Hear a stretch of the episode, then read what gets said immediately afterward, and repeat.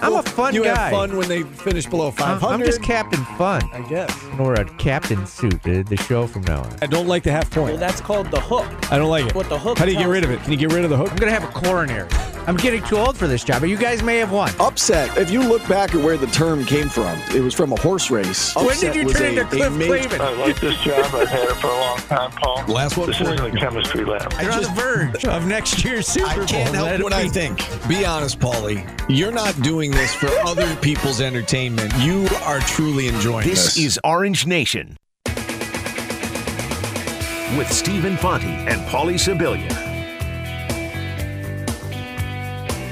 It's Stephen Fonte, Brian Higgins with you today on a Wednesday edition of Orange Nation. Paulie on his way back from Louisville.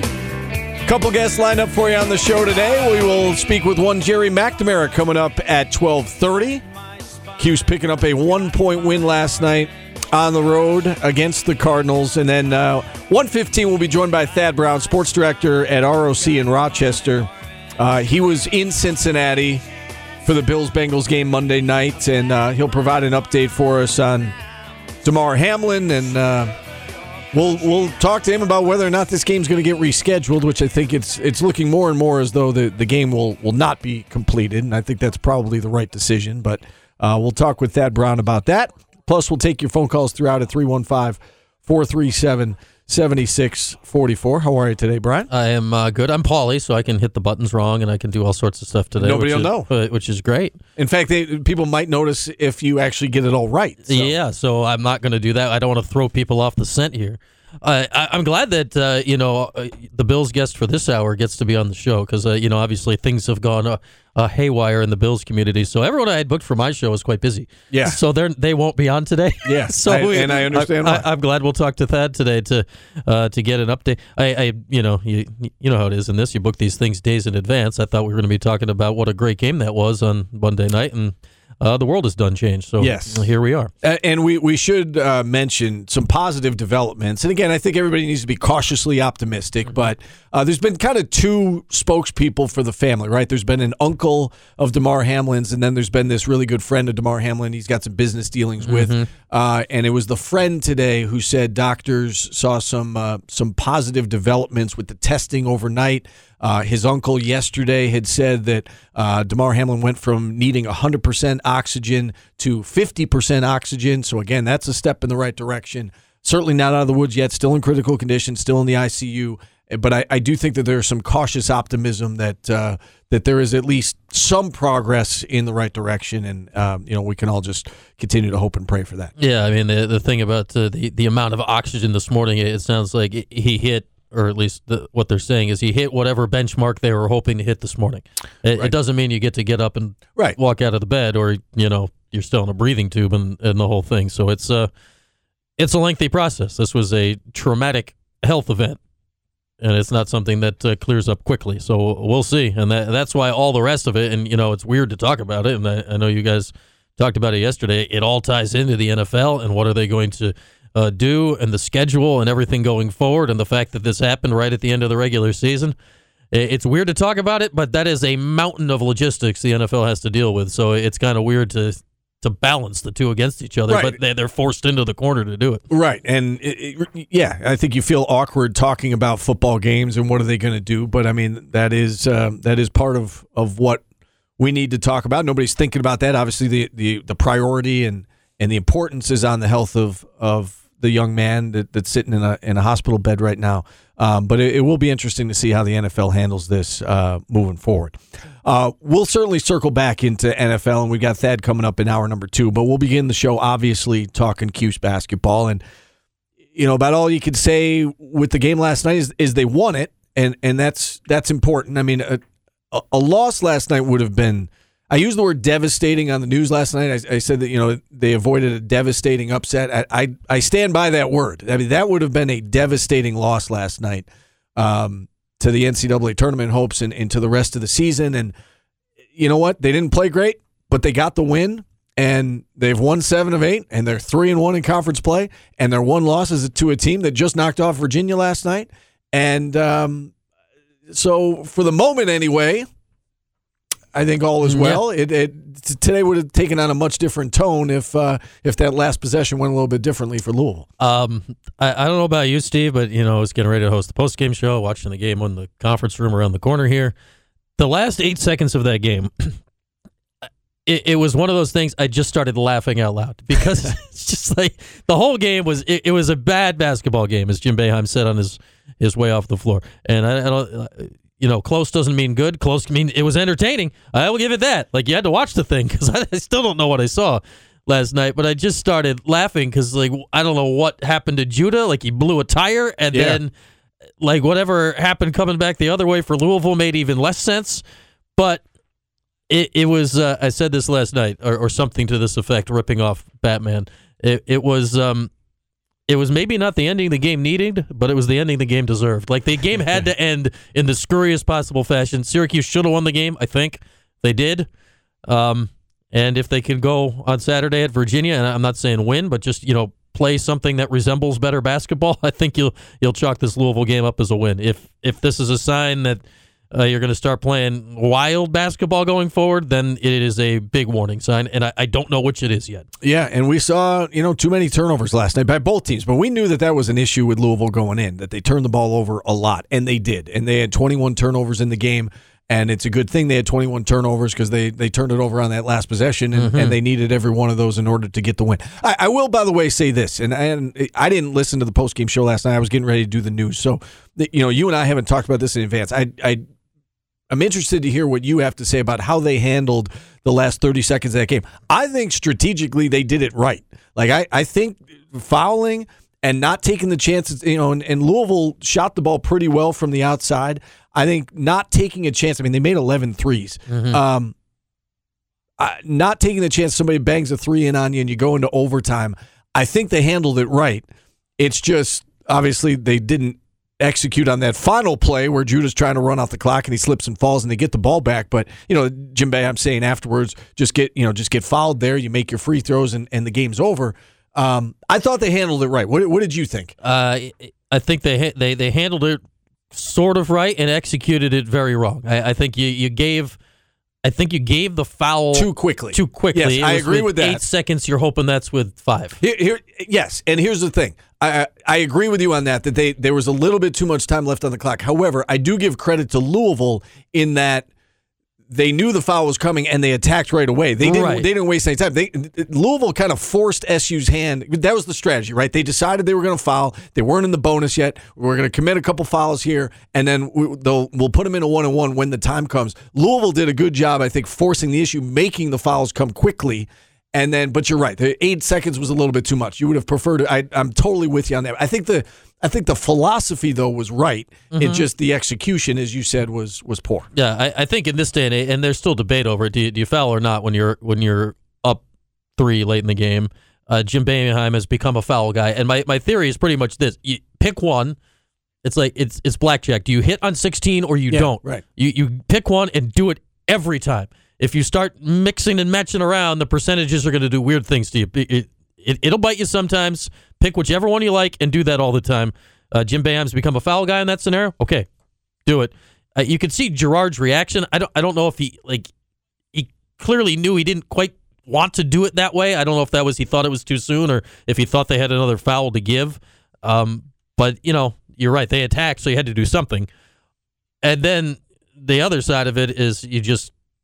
You can't then screw up the next part. Well, now, yes. That's the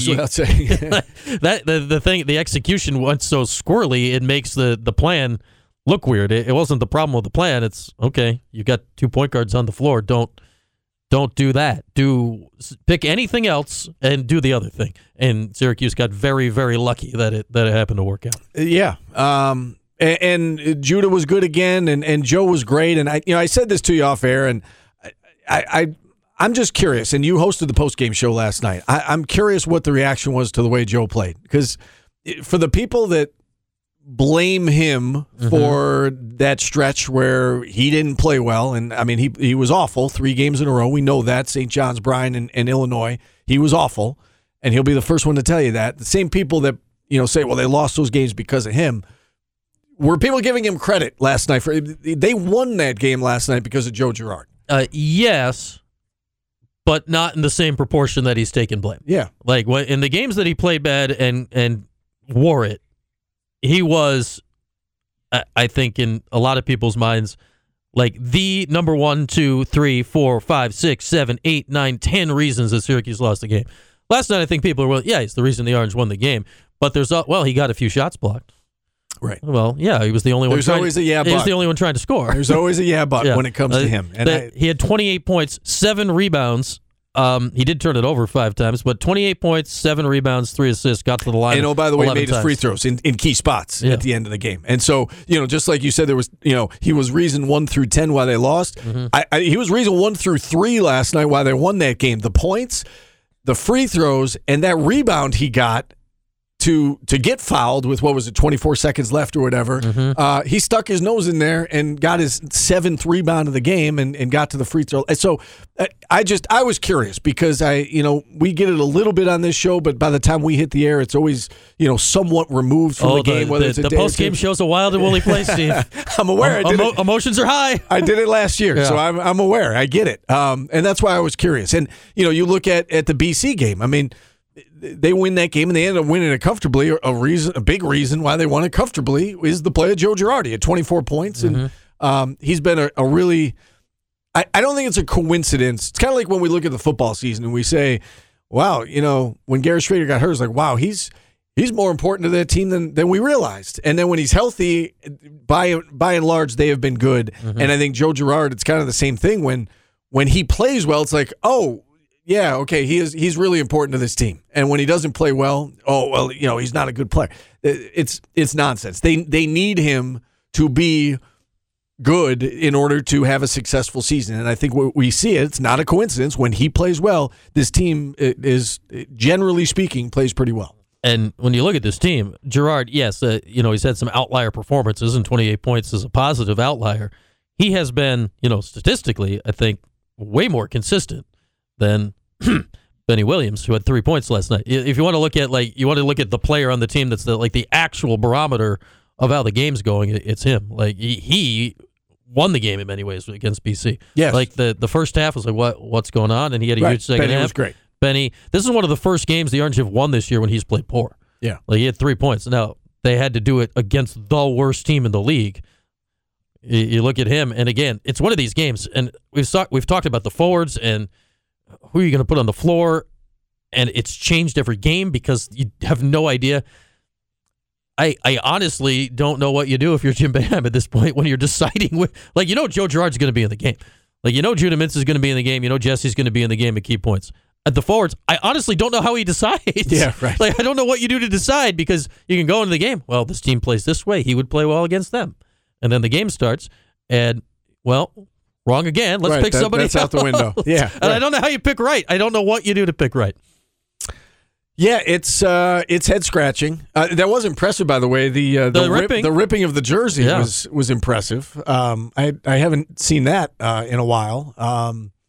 And they quickly got another jersey on him. That was impressive as well. But don't rip another one, Benny. Those are not in infinite reserve back at the ranch. Like there's, supply chains. It's a lot of things. Those jerseys don't show up quick. So if you rip another one, now I don't know if you get to play the game after that. You got to stitch it up. There's nothing to wear. You got to learn how to sew. It's the whole thing.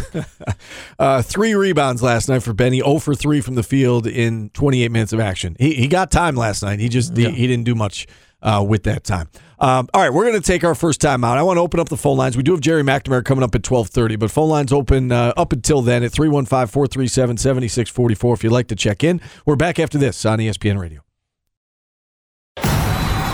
Watch your favorite ESPN Syracuse sports talk shows on QSportsTalk.com.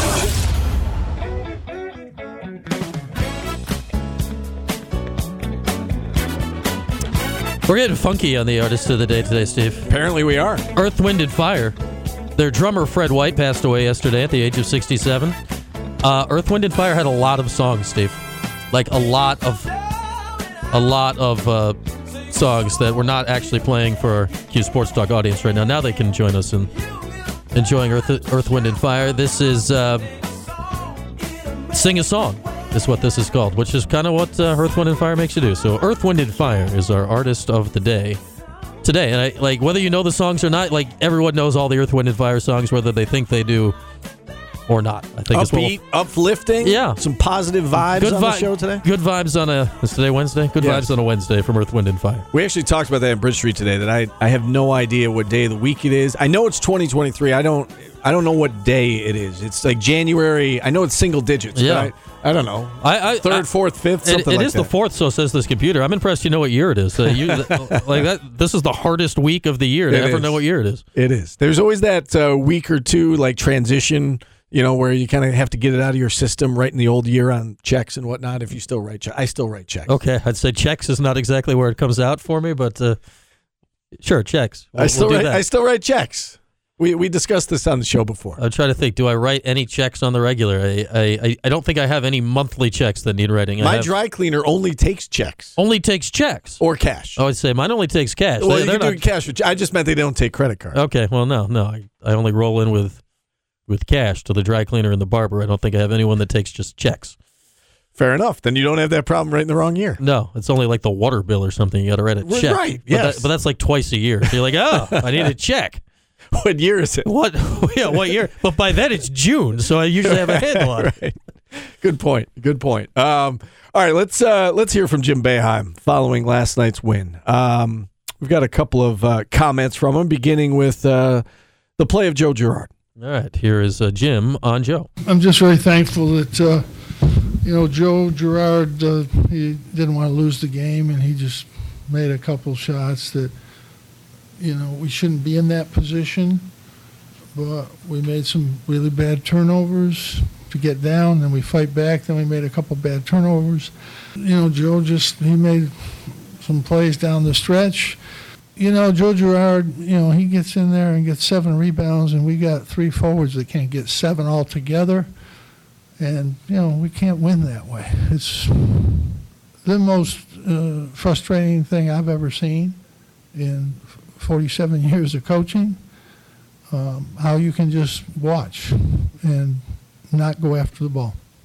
And the Orange did get out-rebounded last night. Louisville plus 5 on the glass, and they had a few possessions in the second half of that game. So the final 10 minutes where they got multiple cracks at it, and Syracuse just could not get the defensive rebound to end the possession. And, college basketball teams, even not great college basketball teams, are going to take advantage of 2, 3, 4 cracks at it on the offensive end, Brian. Yeah, second chance points, 19-7. They took 9 more shots. And Coach Boeheim's point, like, I actually do believe this. A lot of times I think Coach is prone to a little exaggeration or hyperbole when it comes to this is the most whatever I've seen, and because he's seen a lot. Yeah, he's seen a lot. A lot's happened in 47 years. That I believe him because I haven't seen 47 years of Syracuse basketball, but I've seen a lot of years at SFU, Steve. It's the most baffling thing I've seen in my entire life of watching Syracuse basketball, that the tall people besides Jesse can't go get the basketball and grab it. Literally, the forwards. Bell, 3. Benny, 3. Malik Brown, 0 in 11 minutes. Justin Taylor, 1. That's 7. Joe Girard, who's 6 foot on a tall day, 7. It's an ACC basketball game. It makes no sense. But now it's happened literally every game all season, pretty much. Jim's just kind of like half laughing at it, half has no idea what to do. Well, right, and I think that's the thing, right? Because when this was happening early in the season and Coach Boeheim called out Chris Bell and called out Benny, it was, there was a small sample size. This isn't a small sample size anymore, right? I mean, and he's continued to challenge them, and it's so head-scratching. You're right. It's game after game after game. And Benny has these flashes like he did against BC where he was aggressive. He played with an attitude that game, and he finished with a double-double, and he's capable of doing that. But it's become the exception and not the rule. The rule with him and the forwards has been they're just not rebounding, and it is head scratching to say the least. I get it to some extent with the freshmen. They are freshmen. It's still baffling. But now you're talking about 15 games in. Yeah, but with Benny, I mean, and Jim last night said, he's still sort of his freshman year. No, he's halfway through his sophomore year. He's the most athletic guy in the court in pretty much every game they're going to play. And I get it. Sometimes the other parts of your game aren't working. That's fine. Like that part of your game. Now, you know, other guys can out-rebound you and they can box you out. They can do whatever. Like that part of your game shouldn't just vanish. Like, okay, you don't make a jumper. Yeah, fine, whatever. Like, right. I don't understand the rest of it. And, you know, Jim talked last night about, you know, getting to 50-50 balls and whatnot. And that's one of those things. As you said, Brian, you know, a team can box you out or, you know, can have better position than you. But the 50-50 balls, like that's a want to. That's a mm-hmm. I want to get to, you know, I want that ball. That ball's mine. And the forwards just don't seem to have that. The mindset, aggression, personality, whatever it is, you know, as Jim said last night, they're just not going after the basketball, and it is it's frustrating. And again, you know, I go back to that last rebound by Joe Girard. Like he was not in position for that. Like he went and got it, yeah, and he got fouled, and he made the free throws, and that, you know, ended up being the difference in the game. I mean, this is way oversimplifying it, but you know, whatever level of sport you play in the driveway, you play wherever. Basketball, whatever sport it is. Isn't the sport more fun when you get to have the ball in your hands? Yes. Like, yeah, in basketball, you have an opportunity. It's right there. Like, you just go get it. And, well, I've got the ball now. This is great. I can do things. Yeah, yeah. When you don't, I don't get it. Like, it's right there. Just go. You're not going to get it every time. You might get it sometimes, and then you can have fun because now you have the basketball, and you do whatever you want. And again, this can be the topic we discussed today because they won. If that last possession goes differently, this is big picture about the rest of the season. And I mean, today the sky would be falling, but they got the win. And again, nobody's going to care at the end of the season that it was only a 1-point win over Louisville. It was a win, mm-hmm. and now you've won 7 of 8. You're 3-1 in the conference, and you know this is an opportunity on Saturday. Virginia is good. Virginia lost last night at Pittsburgh. We all saw that. They're going to be in a bad mood. They're going to want to bounce back. It's a home game. But it is a shooter's gym to some degree. And you know you're going to be in the game because Virginia just plays close games. They play low-scoring close games. It's a tough team to play against. But they've got a fighter's chance. I mean, why not? Why can't they go there and win or at least put up a good fight? So this is an opportunity. I don't think anybody's expecting them to win. But it is an opportunity. I mean, it's a quad one. This will be a quad one win if they're able to get it. I mean, Virginia's going to be in the top 75. It's a road game, yeah. And you desperately need quad one wins. This is a huge opportunity for Syracuse. Yeah, look at Virginia, and I think they're good. They got up to 3 in the country a few weeks ago. That was just by order of when they lost. I don't think they were ever that good, but you know, I think they're somewhere between 15 and 25, like reasonable. They're not as good as their national title team. But it's going to be a good game. Their pack line defense, it's going to be there. And I think this week specifically, it's going to be a very interesting test for Judah Mintz because him going against that defense, that. Yeah. That is a collision of styles, which does not favor Judah, at least in my mind on the outside. It's funny you should say that because I was just going to go there next about Judah, that this is a big game for him because – and I think that you're right. The style is not great for Judah. However – I think if you're Syracuse, you feel good that you have a guy like Judah who has the ability to beat his guy off the dribble, mm-hmm. right? And that is important against the backline defense. Draw and dish, and you know if you draw a crowd, somebody's got to be open. He's turnover prone. He's got to be able to not go 100 miles an hour at all times. You know, maybe dial it back to 50 miles an hour and find the open guy. But you're right. This is going to be a really important game for Judah. Yeah, it feels like at least in recent vintage of the Tony Bennett teams, when Syracuse has won games, and they've won their share, you know, it's been the games where they've shot it, like the Malachi Richardson Elite Eight game or the game where Buddy was going further and further away yep. from the basket down there and just making crazy shots. I mean, Girard's that guy on this team. But when you're the only one of those guys on the team, it's going to be a real interesting test against that D. Yeah, the backcourt is going to have to play very well, to say the least, for them to have a chance. All right, we're going to take a timeout. On the other side, we'll talk with the man who's in charge of getting the backcourt ready. Gerry McNamara joins us on the other side. We're back after this on ESPN Radio. Watch your favorite ESPN Syracuse sports talk shows on QSportsTalk.com.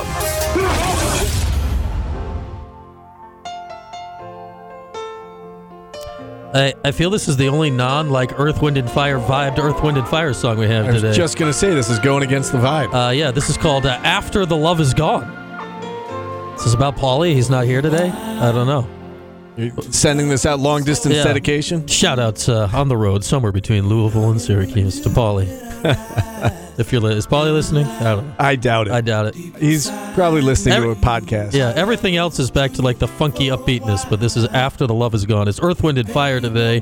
Artist of the day, their drummer Fred White passed away yesterday, so this is not really a Fred White song here, but we're grooving with Earth, Wind, and Fire today. All right, so we just had Gerry McNamara on. A short segment here as we get back on time. We're up against the top of the hour. As I mentioned, there are three undefeated teams in the ACC conference. Duke, North Carolina, Virginia, right? Who had Miami, Pittsburgh, and Clemson being undefeated 4 games in? And is it parity? Is the conference? Is it mediocrity as a whole? And it may be too early to tell some of those things, but I do think, what Jordan was saying during the break, is Pittsburgh legitimately good? I think Pittsburgh's pretty good. They're not terrible. Yeah, well, yeah. They're definitely not terrible. It's two questions, because I saw that score last night. I wasn't really, doing the game, doing post-game, didn't really see the game. Then you see the score, I'm like, what?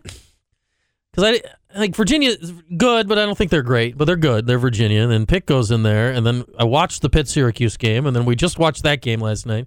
Like, what is this league? Yeah. And then I sat there for a few seconds and said, I have no idea. Right. Is this league good? Is this league terrible?